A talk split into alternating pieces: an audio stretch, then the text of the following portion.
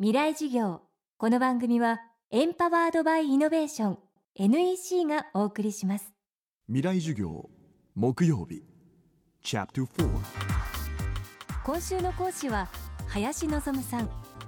林坊先生のニックネームで親しまれエッセイ「イギリスは美味しい」などの著者としても知られています。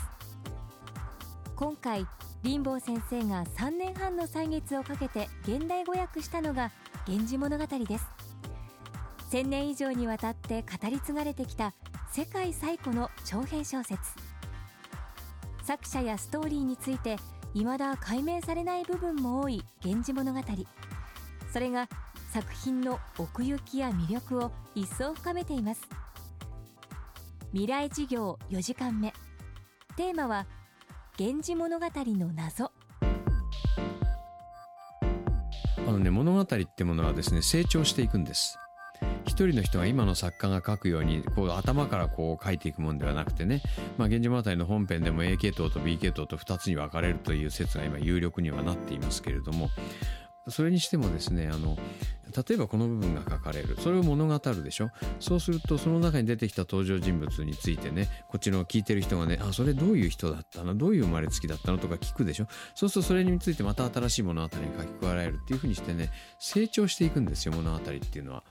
だから源氏物語はその成長の、まあ、過程もおそらく内包してるんだと思いますね。ですからそういう意味で例えば日本の宮三条は源氏が死後の子孫たちの物語ですけどこれはどっか不発に終わる。だから宇治十条になると今度は新しい主人公浮舟とか宇治の大泉中野君とか仁王宮とかおるとかこういう新しい主人公を発見してこれに新しいドラマを演じさせるっていうこういう生き方ですよね。それは一人の人が発想したというよりはきっといろんな人が発想して書いてるというふうに見た方がいいと思うんですがただ僕は本編は紫式部が全部書いてるんだろうと。ただしどっかちょっと付け加えてあるとこがありゃしないかっていう意見です。ちょっと取ってつけたようにね近江の君なんていうのがこう出てきたり現南志之助なんていうあなんか機械なる女が出てきたりするああいうようなあたりはですね少し面白みを加えましょうとか思って付け加えた可能性はあってまあ一説にはそういう部分は男が書いたっていう説もあるんですね。だこれはもう結局はもう本当のところは分かりません。はるか昔のことですから。でもこれを一人の人が今作家が書くようにするとこ書いてったものでないことだけは確かです。それは謎は解けません。そこら辺のところはね。林坊先生が初めて「源氏物語」に触れたのは大学生時代のこと。30年以上経った今今回現代語訳を通して改めてその価値を再認識したといいます。もうね古典って一般化することもできますけれども私は日本の古典文学の中で「源氏物語」っていうのはですね全くの別格だと思います。もうこれだけはですね誰がどう逆立ちしても追いつけないぐらいの大変な傑作ですよね。若い頃はそこまで分かりませんでした。どこがそんなに面白いのかっていう気持ちはどっかにありましたよねやっぱり。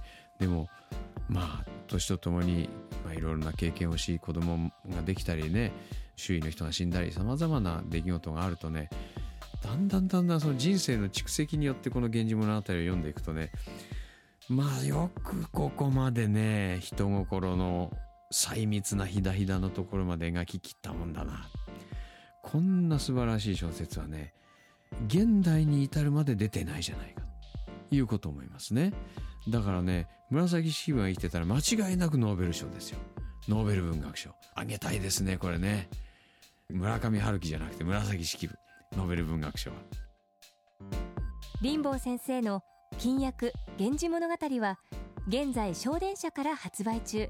電子書籍もあります。また林望先生の朗読による源氏物語は App Store から購入可能。詳しくは祥伝社のオフィシャルサイトでチェックしてください。未来授業。今週は林坊先生こと林望さんの講義をお届けしました。ほらもう落ち込まない。プレゼンに落ちたくらいで。次もあるって。ただね頑張りは大事。NEC のビジネス情報サイト「ウィズダムはチェックしてる？トップが語る成功秘話からプレゼン力診断まで絶対対肥やしになるから。NEC のビジネス情報サイト「ウィズダムで検索。さあ飲みに行くわよ。NEC 未来授業。この番組はエンパワードバイイノベーション。NEC がお送りしました